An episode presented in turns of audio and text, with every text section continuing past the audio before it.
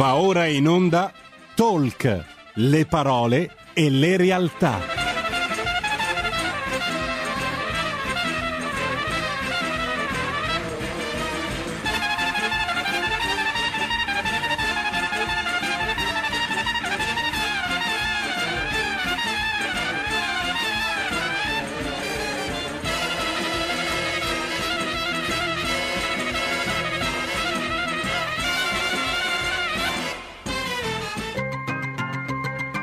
Carola Rossi conduce Envisioning, le voci dell'innovazione.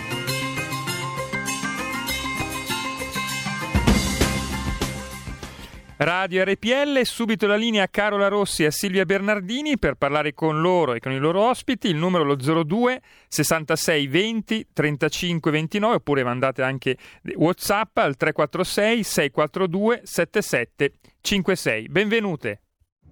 Grazie mille Giulio per questa introduzione, buongiorno amici di RPL, ben ritrovati e grazie anche al collega dalla regia per le comunicazioni di servizio, quindi avete già in mano tutti i nostri contatti e appunto io sono come sempre in compagnia di Silvia Bernardini, quindi ciao Silvia, ben ritrovata. Ciao a tutti, oggi mascherata e in trasferta in Veneto. Ecco, esatto, esatto. Infatti ti chiedo come mai in, tra- allora, come mai in trasferta in realtà tu Vabbè, sei, sei, molto Ieri... mobile. Esatto. esatto, esatto, sono molto smart. Però la trasferta eh... di oggi in realtà è legata proprio all'argomento che andremo a trattare. Esattamente perché nel mio percorso ho avuto la fortuna di incontrare un imprenditore particolarmente illuminato che ha deciso eh, che nella logica della circular economy ciò che conta non è tanto il brandizzare un capo in una logica vintage rispetto al fatto che abbia un valore particolare,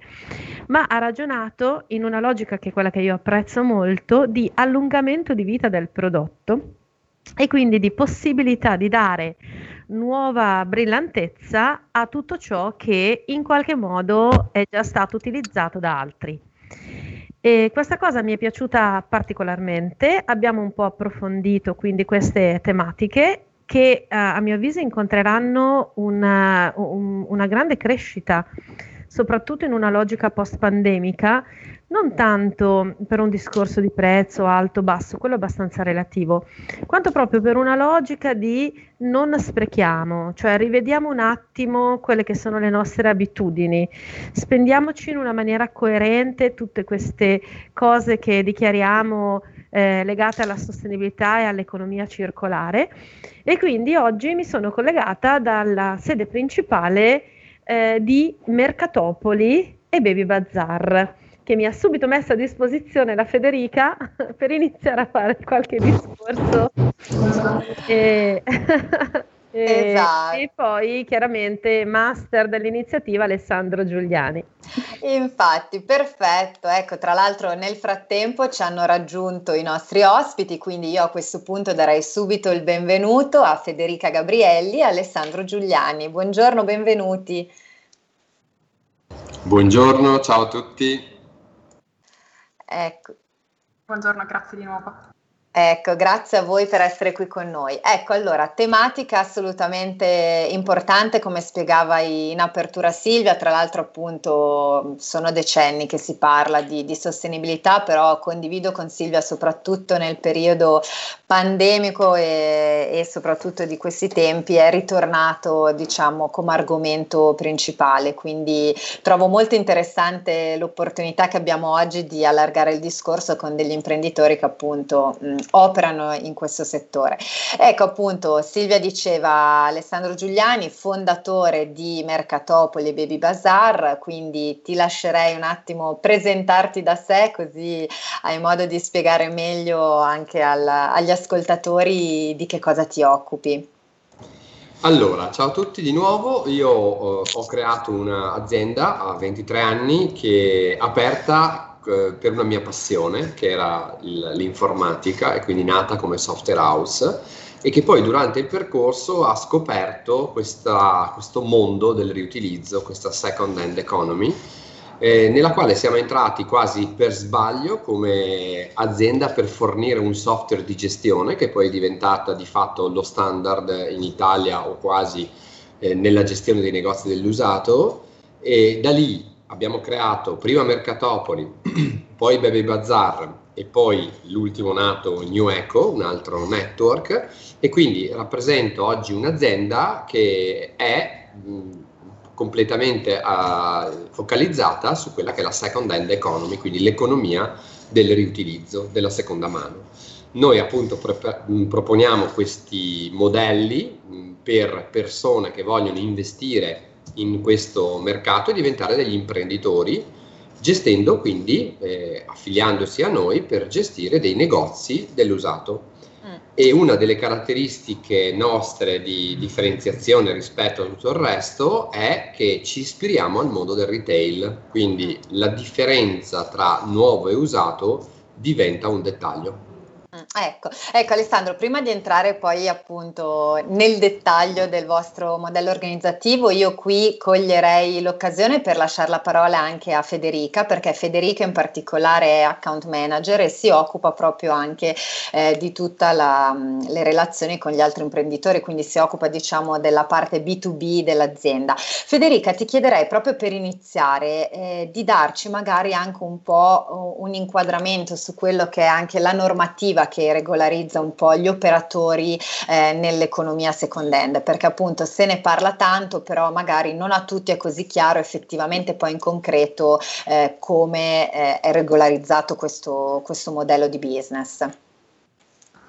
Ciao a tutti di nuovo.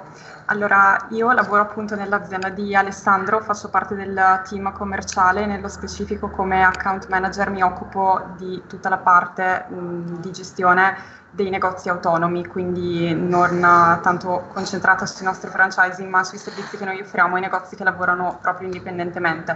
A questi negozi, come accennava prima Alessandro, noi forniamo un software gestionale e eh, abbiamo creato un servizio, proprio un network di imprenditori degli usa- dell'usato autonomi che è Nueco.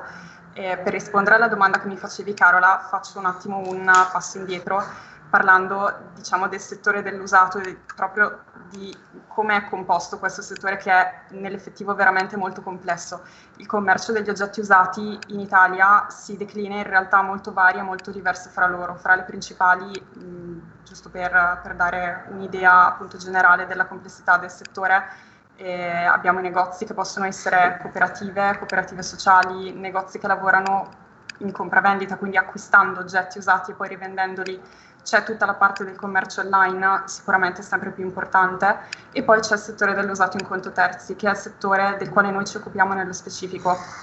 L'usato in conto terzi è proprio un settore, diciamo, una particolarità, e in realtà ormai coinvolge la maggior parte dei negozi fisici presenti in Italia, ehm, non è basato su una compravendita, quindi i proprietari, gli imprenditori di questi negozi non acquistano gli oggetti, ma mh, diciamo che si occupano di rivenderli per conto di chi glieli porta, quindi una qualsiasi persona può portare un articolo in vendita in un negozio, viene stabilito un prezzo e una percentuale appunto di provvigione che spetterà poi al negozio e um, fondamentalmente si occupa poi l'imprenditore come appunto figura professionale dell'usato di vendere questo, questo articolo, questo, questo, oggetto. Quindi ecco, sicuramente un settore um, molto molto complesso. A livello di normativa, che era la, la domanda che tu mi ponevi, um, sicuramente al momento la caratteristica principale è purtroppo la confusione e l'incertezza nel senso che ehm, purtroppo non esiste diciamo, una normativa che sia adeguata a definire il, il nostro settore, il settore del conto terzi, perché non esiste una normativa ad hoc, di fatto di questo si tratta. Molte delle regole e molte delle leggi funzionano sulla base un po' di un principio di assimilazione, quindi paragonano il nostro settore ad altri settori per uh, analogie che però mh, iniziano giustamente a stare molto strette a tutti i nostri imprenditori.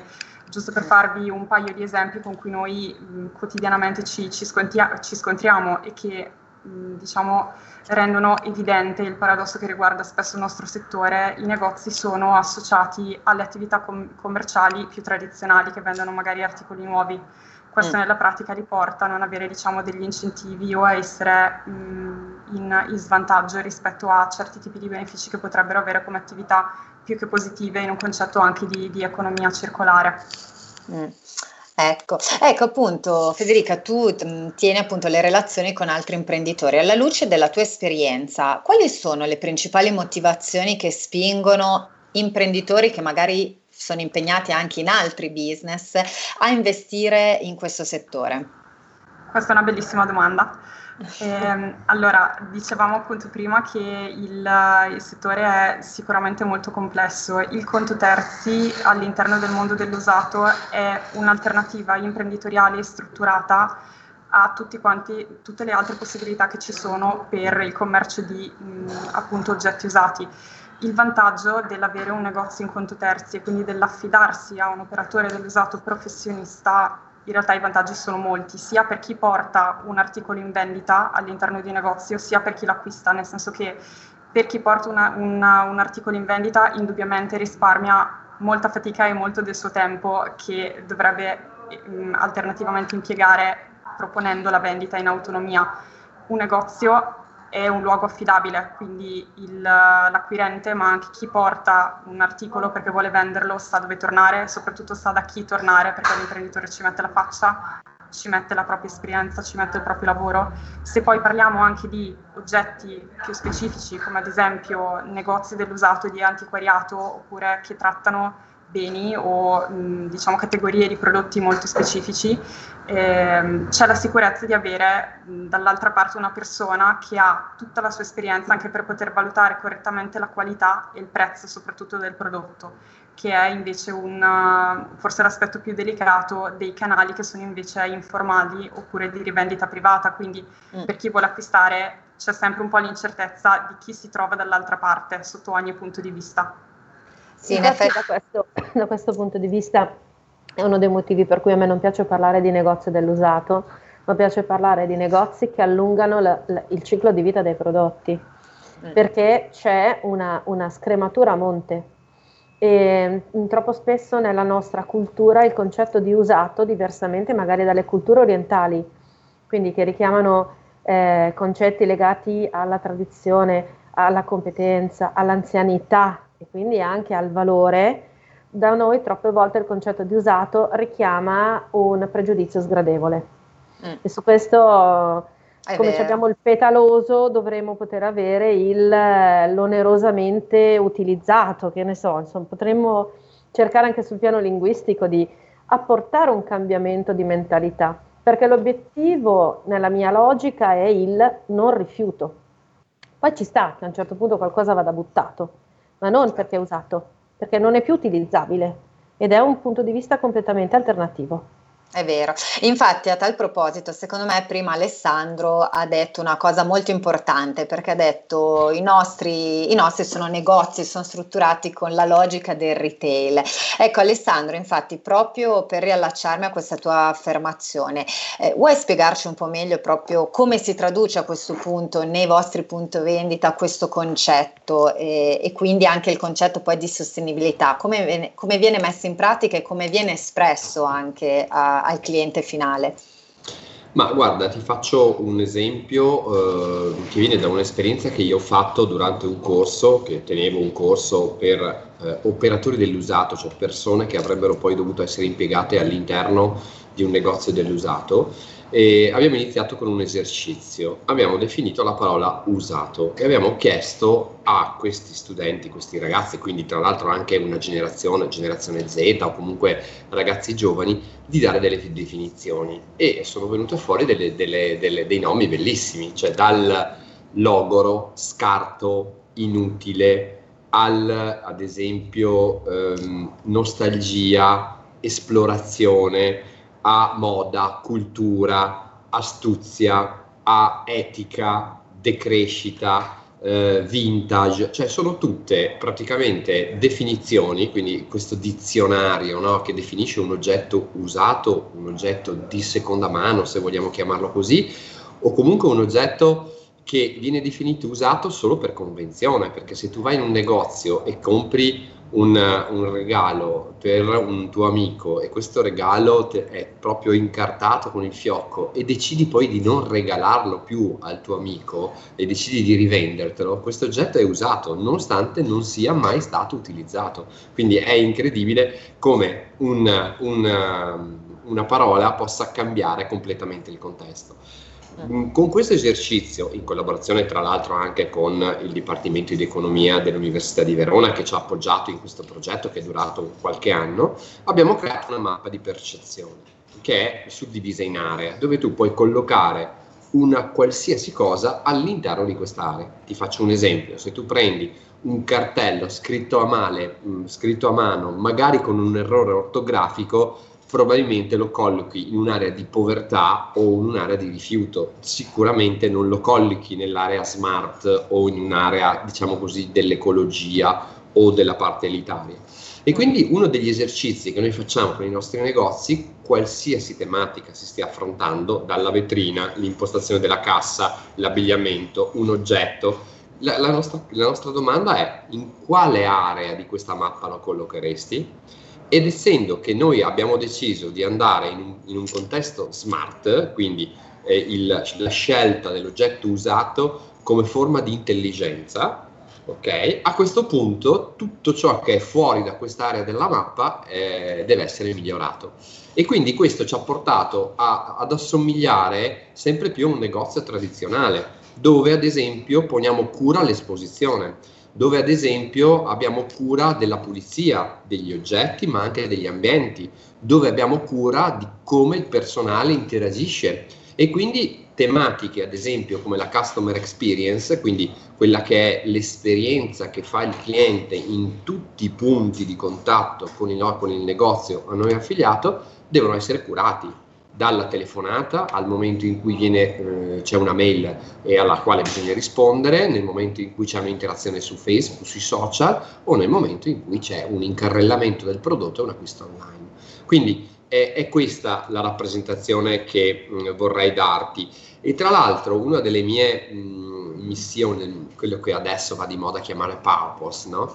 Eh, è proprio quella di riuscire a togliere il mondo dell'usato da sottoprodotto del nuovo, quindi prodotto di serie B, eh. e collocarlo parallelamente al mondo del nuovo, per cui sia un'alternativa. Spesso è il nuovo che diventa alternativa dell'usato, cioè perché il pensiero logico dovrebbe essere, secondo anche un comportamento eh, eh, sostenibile dal punto di vista eh. consumistico, mi serve questa cosa, vado a verificare se il mondo dell'usato me la offre, che ovviamente mi permette di avere un acquisto più conveniente e mi permette di avere un acquisto anche, diciamo così, di un pezzo unico che non è omologato. Se non lo trovo nel mondo dell'usato, mi rivolgerò al mercato del nuovo, un po' come succede nei paesi del nord Europa. Se tu vai in Inghilterra, questo è un po' il mindset che che risulta essere in trend ed è quello che sta un pochino piano piano con un po' di fatica accadendo anche un po' in Italia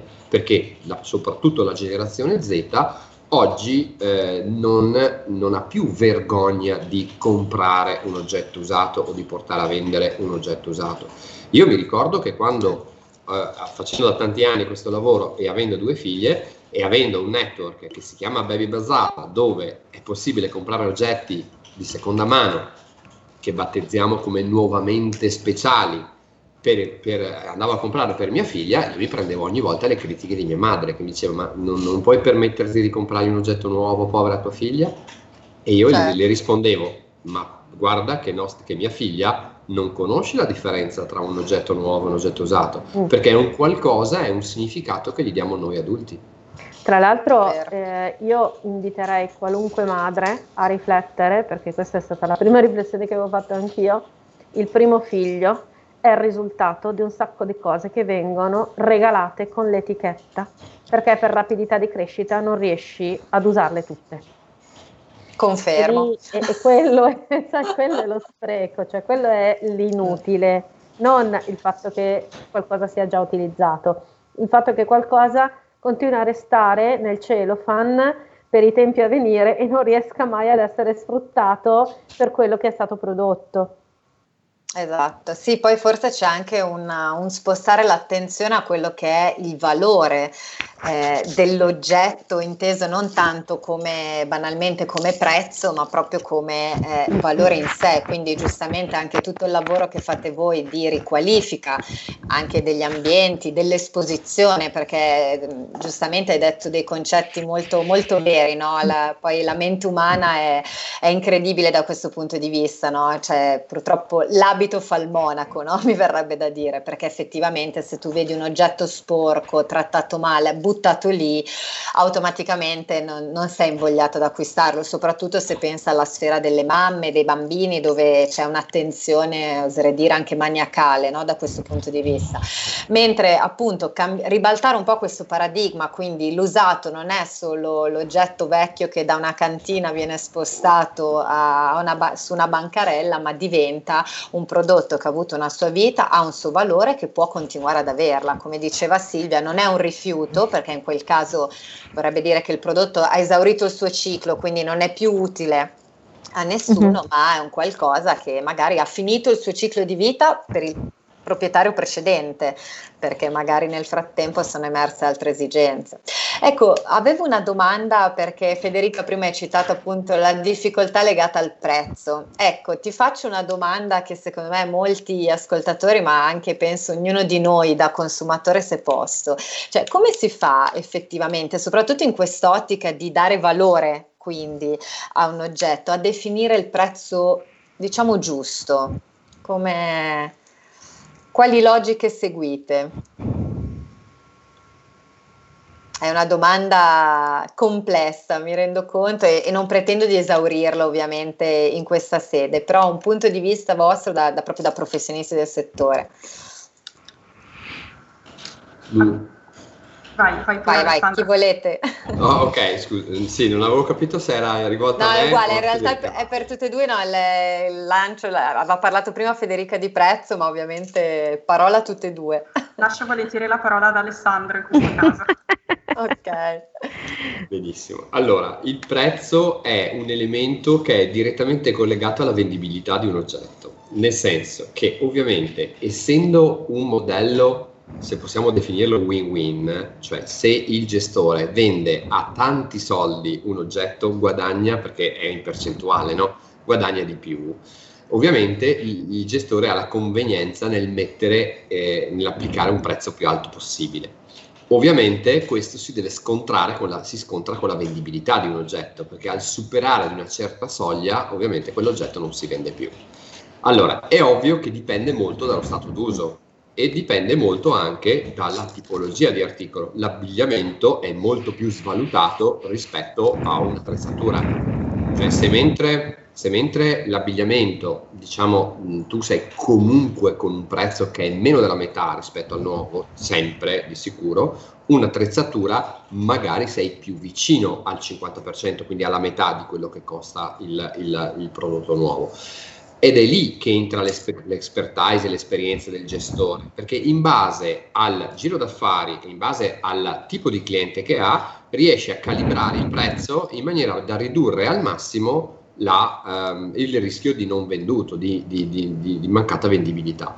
E quindi diciamo che il prezzo è un'esperienza che normalmente il gestore fa sulla base di un pregresso. Quindi se io questo giocattolo, questo passeggino, questo articolo l'ho già venduto, perché poi sono migliaia gli oggetti che transitano nei negozi dell'usato, a 30 euro, probabilmente il prossimo articolo simile che mi capiterà sarà più o meno quella, quella, quell'importo lì. Ovviamente dovrò tenere sempre un occhio sul mondo del nuovo, perché è quello poi il punto di riferimento.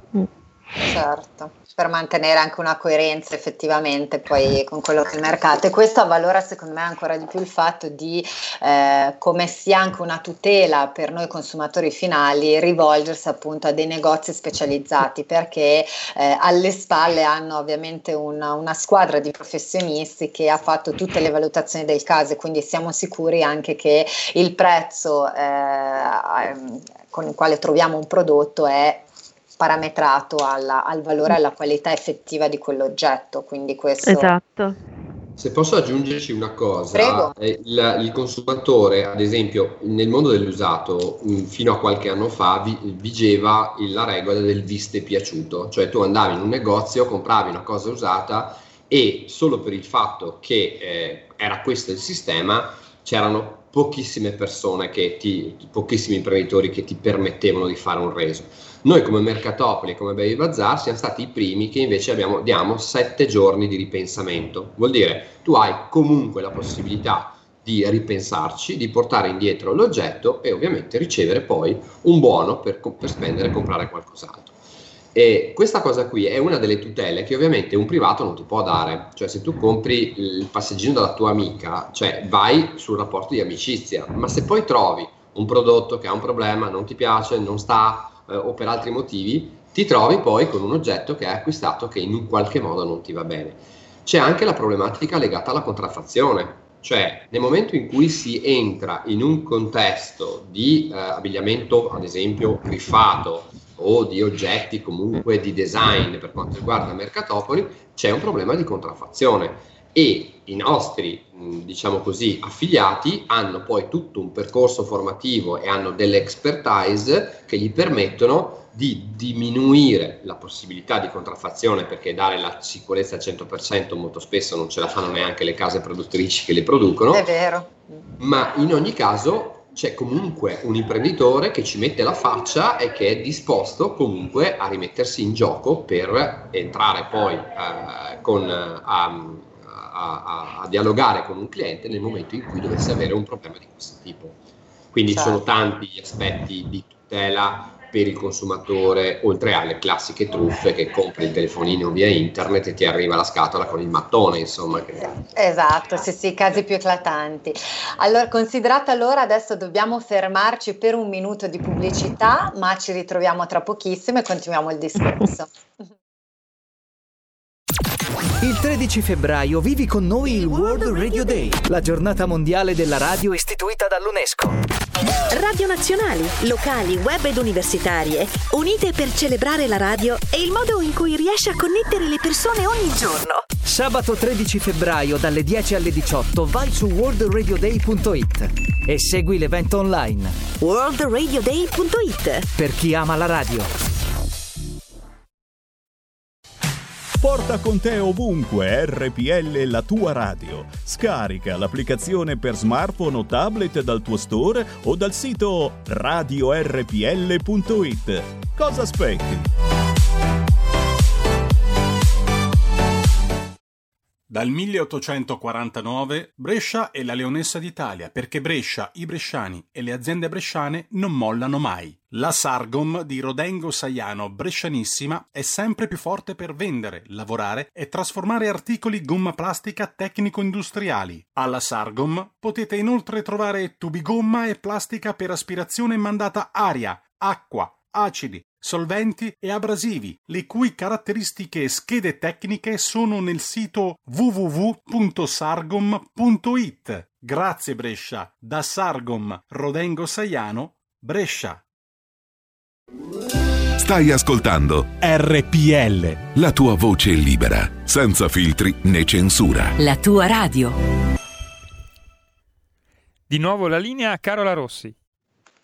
Eccoci, ben ritrovati amici di RPL. Per chi si fosse collegato solo in questo momento, oggi ovviamente è lo spazio dedicato a Envision. Io sono in compagnia di Silvia Bernardini e di Federica Gabrielli e Alessandro Giuliani di Mercatopoli, Baby Bazar e New Eco, nuova divisione come giustamente mi ha ricordato Alessandro. Oggi stiamo affrontando il tema in generale diciamo di sostenibilità, ma in particolare di tutto il business legato agli oggetti di seconda mano e di come appunto appunto Alessandro e Federica ci stanno raccontando la loro esperienza come imprenditori in questo settore, proprio nell'aver creato una rete di negozi specializzati in questo. In que- nella prima parte abbiamo visto appunto anche un po' quali sono le caratteristiche di questi negozi e come il loro modello riesca anche a eh, dare una sorta di garanzia anche diciamo a noi consumatori finali eh, nei confronti di quello che è eh, l'oggetto cosiddetto usato.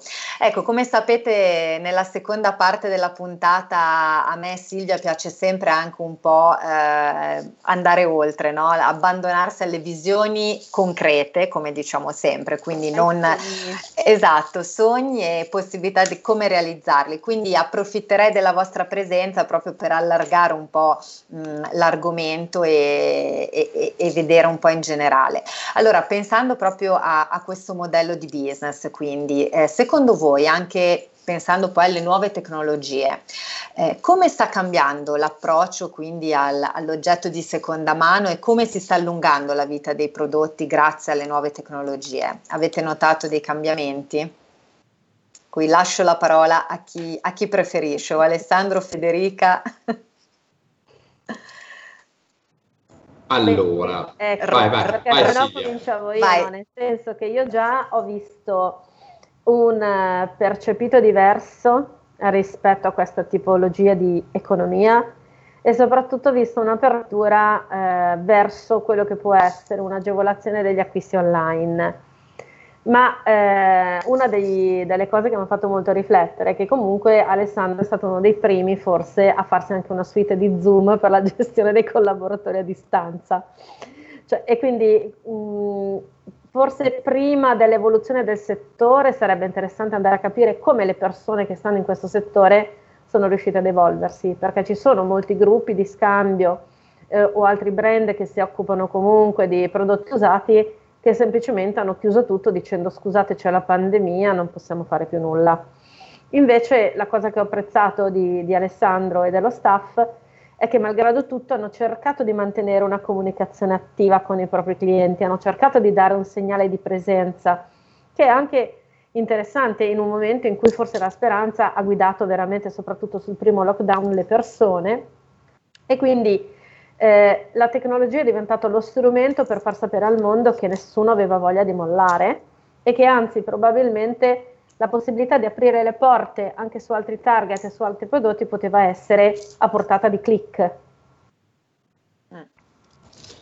Assolutamente, sono, concordo con te Silvia e io mm, quando ci sono queste tematiche ricordo sempre un corso che feci parecchi anni fa dove definirono la parola crisi come due ideogrammi cinesi o giapponesi dove una significa pericolo e uno significa opportunità. Quindi ovviamente quando c'è una crisi tu hai sempre due facce della medaglia. Nel momento in cui c'è stato il lockdown che il nostro Premier Conte annunciava questo lockdown, io mi ricordo che due giorni dopo, due giorni dopo, ho fatto una diretta Facebook dove ho iniziato eh, in un gruppo di imprenditori dell'usato a parlare di quello che poteva fare il settore. E nei giorni successivi abbiamo inserito un avvocato che parlava delle problematiche legate ai contratti d'affitto dove ovviamente non si capiva se si poteva o meno eh, a chiedere una riduzione dell'affitto o quali potessero essere le strade ho inserito poi un commercialista che ha iniziato a parlare di, di, di tematiche legate alla, proprio alla, alla, problematica dei ristori, a quello che poi ne è uscito, ma poi mh, ho, preso, ho preso anche un po' gusto e ho iniziato con la formazione, abbiamo chiamato parecchie persone anche molto interessanti a parlare ad esempio di finanza, di bias cognitivi, tutte queste cose qua. Insomma, la cosa alla fine si è, è, sfociata in questo nuovo network per gli imprenditori, indipend- gli imprenditori dell'usato indipendenti che hanno deciso poi di associarsi e quindi di creare questo nuovo gruppo eh, e condividere con noi questo percorso. E la questione eh, fondamentale è quindi poi sempre questa, no? cioè nel senso i cambiamenti partono sempre da se stessi, cioè se noi vogliamo cambiare qualcosa dobbiamo prima cambiare noi, non possiamo di certo decidere di andare a cambiare le altre persone. Ed è questo un po' che Silvia eh, si, probabilmente si riferiva, cioè anche il fatto di eh, voler decidere mh, di dirigere o di da essere da guida non solo allo staff ma a tutti gli affiliati mettendomi in gioco personalmente, perché non è difficile fino a qualche mese fa trovarmi dietro un bancone a Mercatopoli a vendere e a caricare gli oggetti come se fossi una persona, come, come sono una persona normale. Ma questo ci permette, mi permette di rimanere sempre sul mercato, di capire anche le tendenze. Poi, da una parte vedo i negozi, dall'altra scorri TikTok per vedere le tendenze della generazione Z, perché è lì che dobbiamo guardare. E oggi la generazione Z è tanto evoluta rispetto a una generazione precedente. Cioè, m- mentre qualche anno fa un oggetto nuovo veniva prodotto con l'obiettivo di diventare un rifiuto nel più breve tempo possibile, perché questo generava business, oggi la generazione Z sta squalificando questo tipo di comportamento e nel momento in cui hai la fast fashion che consuma milioni di metri cubi di acqua per produrre delle collezioni che dureranno pochissimo e va a sfruttare manodopera a basso costo nei paesi più poveri del mondo, molte persone, soprattutto della generazione Z, squalificano questo tipo di, di, di consumismo e si portano verso un'economia più, tra virgolette, del bene comune, dove ci sia una, una qualificazione, una, una, riqualificazione non solo dei consumi, ma prima di tutto delle persone. Ed è questa la grande innovazione il second hand la second hand economy è inclusiva perché include un pochino tutti, permette a qualsiasi persona di rimettere in circolo di fare un pezzettino di qualcosa per aiutare il nostro pianeta, allungando il ciclo di vita di un prodotto, quindi evitando che venga prodotto un oggetto nuovo al posto di questo che viene venduto e che vengano consumate risorse per smaltirlo. E quindi in un certo qual modo dando più tempo che è quello che poi alla fine ci serve. Quindi certo. c'è sicuramente un'evoluzione e soprattutto della, della, generazione Z, quelli che oggi hanno 16, 17, 18 anni, che hanno una consapevolezza molto diversa rispetto alla mia generazione o quelle che mi hanno preceduto. Eh, però Alessandro dice una cosa importante, cioè vado ancora dietro al bancone a vendere, cioè questo è significativo della necessità di guidare un po' con l'esempio. Per cui io poi sono la prima che sul piano imprenditoriale ogni tanto ha bisogno di un bicchiere di vino e uscire un po' dal, dal trip per uh, riflettere, per continuare ad avere questi sogni, per uh, la, ra- lavorare su scenari, per creare envisioning, no? Perché questo è poi il nostro scopo. Ma non dobbiamo dimenticare né da dove siamo partiti, né la fatica che stanno facendo quelli che magari un domani vorranno adambire anche determinate posizioni. Quindi bene ogni tanto sporcarsi nuovamente le mani e soprattutto io dico sempre che quando tu fai una cosa e la gente ci vede, ti vede, vale più di mille direttive scritte su una mail o raccontate ad un microfono. Quindi da, la, la, mentalità cambia perché le persone iniziano a cambiare il loro modo di comportarsi e iniziano a creare dei nuovi standard di comportamento. Quindi questo è secondo me il bello di Alessandro. Sì, l'esempio, ma infatti questo poi va anche proprio in risposta a un po' un fenomeno, secondo me anche un po' di moda, no? che spesso accompagna eh, il tema della sostenibilità, perché appunto se ne parla tanto, per eh, certi versi è considerata anche un po' quasi alla stregua di uno status symbol, però in realtà deve diventare una, un comportamento e quindi da questo punto di vista, ecco, magari ci terrei ad avere anche un po' una, una vostra opinione in merito, cioè pensando proprio al mercato italiano italiano, eh, che ovviamente è quello per noi di riferimento, quali potrebbero essere, a vostro avviso, i passi futuri da fare per raggiungere veramente dei livelli di sostenibilità di business veri, concreto? Ovviamente è un'opinione, eh? non pretendiamo di scolpire sulla pietra regole ferree. È un inizio però... di ricetta. Esatto, è uno, è uno spunto no? da, da, chi ha lo sguardo da dentro, insomma. Vuoi, vuoi dire tu Fede o... No. no. non posso toglierti questa gioia. diciamo, diciamo, che potrebbe essere utile avere ad esempio una copia stampata dell'Agenda 2030 con i 17 obiettivi di ONU e sarebbe un bel esercizio da fare. E giusto per capire qual è la direzione che dovremmo sicuramente prendere. Noi ovviamente stiamo in maniera molto seria eh, cercando di anche iniziare un cambiamento eh, all'interno della nostra azienda per, essere, per abbracciare eh, questo tipo di impostazione. E, tra l'altro mh, anche a livello societario sta, facciamo, sta, stiamo facendo delle cose che ci porteranno ad essere un pochino più ehm, diciamo così sostenibili e, e, perché ripeto le cose partono sempre eh, da se stessi, no? dobbiamo cambiare noi per poter cambiare gli altri. A livello di mercato ci sono due cose fondamentali che stanno accadendo, una delle quali è quella che a livello legislativo è chiamata la responsabilità estesa del produttore, ovvero tutti i produttori di beni sono chiamati ad entrare a livello economico o a livello anche logistico a preoccuparsi dei, loro, dei rifiuti che produrranno. Quindi l'azienda di mobili dovrà preoccuparsi poi di andare a prendere i mobili una volta esaurito il ciclo di vita e quindi eh, andarsi a pagare quello che è lo smaltimento. Questo eh, sta generando ovviamente degli sbilanciamenti anche a livello economico perché ovviamente gli imprenditori dell'usato si sentono anche un pochino minacciati dal fatto che l'azienda possa direttamente togliere dal mercato l'usato, perché questa sarebbe un'operazione poi di greenwashing dove tu dici io faccio questa cosa, però poi in realtà non stai sostenendo l'economia della, del, del, riutilizzo, ma la stai togliendo. E stai eliminando, siamo, esatto, esatto, proprio l'opposto. Mm. Esatto, siamo comunque ad alcuni tavoli proprio per, per discuterne però questo porterà da una parte le aziende ad essere costrette a produrre dei beni più durevoli, che durino di più, perché questo è il grande problema cioè, il grande problema è l'usa e getta. Io ho un prodotto che oggi faccio, domani viene utilizzato e, do- e dopodomani è in discarica. E questo è l'impatto ambientale che crea veramente grandi problemi.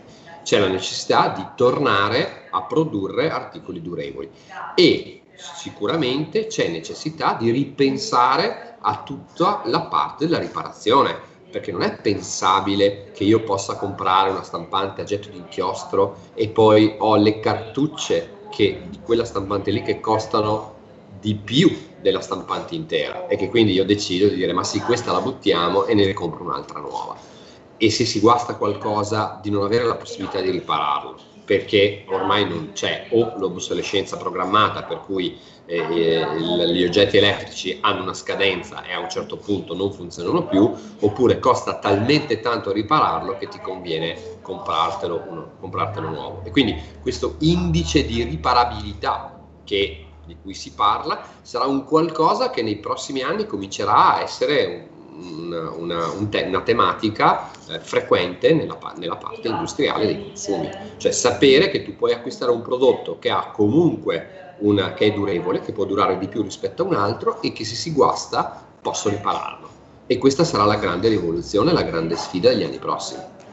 Sì, e questo potrebbe portare poi anche alla creazione o al recupero magari anche di alcune figure professionali che in questi anni si sono anche andati un po' a perdere perché magari appunto vittime del, dei consumi veloci e quindi di prodotti come dicevi tu magari di qualità inferiore con una durata minore non, non valeva neanche la pena investire eh, risorse in professionalità che poi avrebbero dovuto riparare perché costava meno buttarli. Questo potrebbe anche anche alla creazione di figure professionali nuove esatto. che valutano degli indici e dei KPIs nuovi rispetto al fatto che un prodotto deve avere un range di riparabilità, deve avere una, eh, min- una durata minima, deve rispondere a dei requisiti particolari che permettano effettivamente di lavorare in una logica di allungamento di vita del prodotto e di economia circolare seria. Esatto. Assolutamente, e, e, questo sottolinea ulteriormente come la, la, second hand economy impatta prima di tutto sulle persone. Esatto, prima che sui beni, prima che sui beni è vero. E questo è un cambio di paradigma fondamentale a mio avviso, perché come diciamo spesso, esatto, e soprattutto la persona al centro, come abbiamo detto tante volte, tante anche volte. parlando di tecnologia, però effettivamente mai come adesso è fondamentale. Alessandro, volevo condividere con te una, un pensiero perché settimana scorsa ho seguito una diretta organizzata da Sole 24 Ore, durante la quale ha partecipato anche una, un docente dell'Università Bocconi e si parla parlava anche eh, del fenomeno di eh, reshoring, no? quindi il, l'opposto dell'offshoring, quindi questo, questo, fenomeno per cui ci sarebbe la tendenza di far rientrare le aziende in patria. Ecco, pensi, eh, pensi che in questo, in questo senso anche il mercato del second hand possa essere d'aiuto effettivamente a, una, a bloccare una delocalizzazione della produzione? Ma eh, allora c'è un percorso secondo me da fare. Eh, come diceva prima eh, Federica, c'è un problema normativo eh, c'è un problema legato al fatto eh, che mh, noi stiamo dimostrando che la second hand economy può essere un modo per creare delle microimprese anche a carattere familiare a sostegno di, della, della, sostenibilità diciamo così a livello economico sul territorio che non è Amazon che fai un clic e la roba ti arriva dalla Cina ok è un qualcosa di valore presente sul territorio anche per un tessuto economico no? è necessario però un cambio di paradigma dal punto di vista della, uh, di chi ci governa perché nel momento in cui oggi abbiamo l'economia del second hand, second hand che vale 24 miliardi di euro, quindi l'1,3% del PIL, è vero che ci sono dentro le auto, c'è dentro tutto, e il 90% è one to one, quindi è subito eBay, è eh, io che mi vendo le cose, dove lo Stato non guadagna un euro. E dove invece l'attività formale con tutte queste garanzie deve scontare comunque un IVA del 22%, deve essere equiparato a commerciante e quindi pagare eh, un sacco di soldi di tari, tariffa rifiuti, come se fossero produttori di rifiuti quando invece li prevengono, è ovvio che il settore batte, fa un po' fatica, batte un po' in testa, no? È ovvio che ci vuole una presa di coscienza ed è questo che stiamo portando avanti poi anche come associazione, perché noi come azienda siamo poi tra i fondatori della, dell'associazione degli operatori nazionali dell'usato che raggruppa un po' tutte le anime dell'usato, dal conto terzi ai rigattieri, agli antiquari, un po' a, a, alle cooperative sociali, proprio per rappresentare tutto il settore che oggi conta 50-60 mila persone, cioè non stiamo parlando proprio di numeri piccolini, è che il problema grosso è che è tutto informale, non si vede.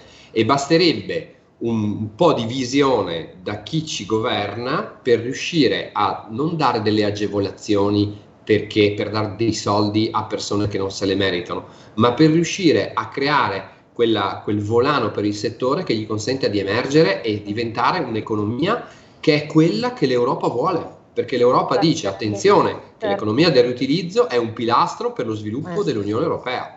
Esatto. esatto. basterebbe proprio una revisione normativa e, e una uh, snellezza burocratica una definizione corretta del settore dove lo sgravio non è non pago, ma è se non produco rifiuto pago meno tassa. Eh, se il lavoratore lavora bene lo devo equiparare a livello di dignità e pagarlo di più. Se il lavoratore non è aggregato a questo tipo di valore esce dal sistema in maniera più veloce. Cioè, sono tante eh, piccole cose che potrebbero effettivamente agevolare, però questo chiaramente implica una riflessione più ampia su tutti i settori, mm. perché ad oggi la standardizzazione non aiuta e soprattutto affossa quelle attività che invece più potrebbero portare valore al sistema. Certo. Sì, quindi i passi per concretizzare, secondo me, e far diventare davvero sostenibile, scusate il gioco di parole, ma parole. l'economia stessa, perché effettivamente ci fosse una, una un aggiustamento, diciamo così, di tutte quelle che sono le procedure, effettivamente diventerebbe un qualcosa che genera valore, si autosostiene ed effettivamente avrebbe anche il senso che sulla carta vogliamo dare, però forse ci manca il passaggio concreto. Siamo alle battute finali perché siamo in chiusura, abbiamo gli ultimi tre minuti. Silvia, vogliamo Beh, lasciarci con una riflessione? utilizzare questa trasmissione il più a lungo possibile. Assolutamente, giusto per... Certo, allora ripeto, io credo molto in, questa, in queste attività, ma soprattutto anche sul piano educativo e vedo gli effetti che una Greta ha avuto sui miei figli salvo poi in ambito pandemico vedere mascherine per terra e questa roba qui mi uccide perché dico ma porco cane ma allora non abbiamo proprio imparato. Cioè, mi piacerebbe che la logica circolare fosse anche declinata in una logica di mentalità, in una logica formativa ma soprattutto in una logica di comportamento. E quindi benissimo tutte le parole e benissimo tutto quello di cui parliamo ma mi piacerebbe alzarmi una mattina e scoprire che davvero eh, eh, abbiamo le condizioni sociali ed economiche per fare in modo che non si producano rifiuti, che lo so che è probabilmente il punto d'arrivo a cui non si arriverà mai, ma già il fatto di iniziare a muovere dei passi in quella direzione, a mio avviso, potrebbe scaturire qualcosa di veramente importante. Condivido assolutamente. Già pensare che si possa fare, secondo me, ci porterebbe ad avvicinarci. Quindi assolutamente. assolutamente. Ottimo, beh, che dire, io ringrazio tantissimo i nostri ospiti, è stato un appuntamento molto interessante, quindi spero di, di potervi avere ancora in futuro. Quindi io ringrazio tantissimo Federica Gabrielli per essere stata qui con noi. Grazie Federica. Grazie, grazie a voi. E grazie ovviamente anche ad Alessandro Giuliani, grazie mille per la tua testimonianza, in bocca al lupo per, per il vostro lavoro e teneteci ovviamente aggiornati sugli sviluppi futuri, ci contiamo. Grazie a te Carola, sei sempre super, grazie. Eh, grazie a voi, beh che dire, grazie anche a voi ascoltatori, noi ovviamente vi diamo appuntamento a settimana prossima sempre con Envisioning e vi auguriamo una buonissima giornata, a presto. Alla prossima. Avete ascoltato Envisioning, le voci dell'innovazione.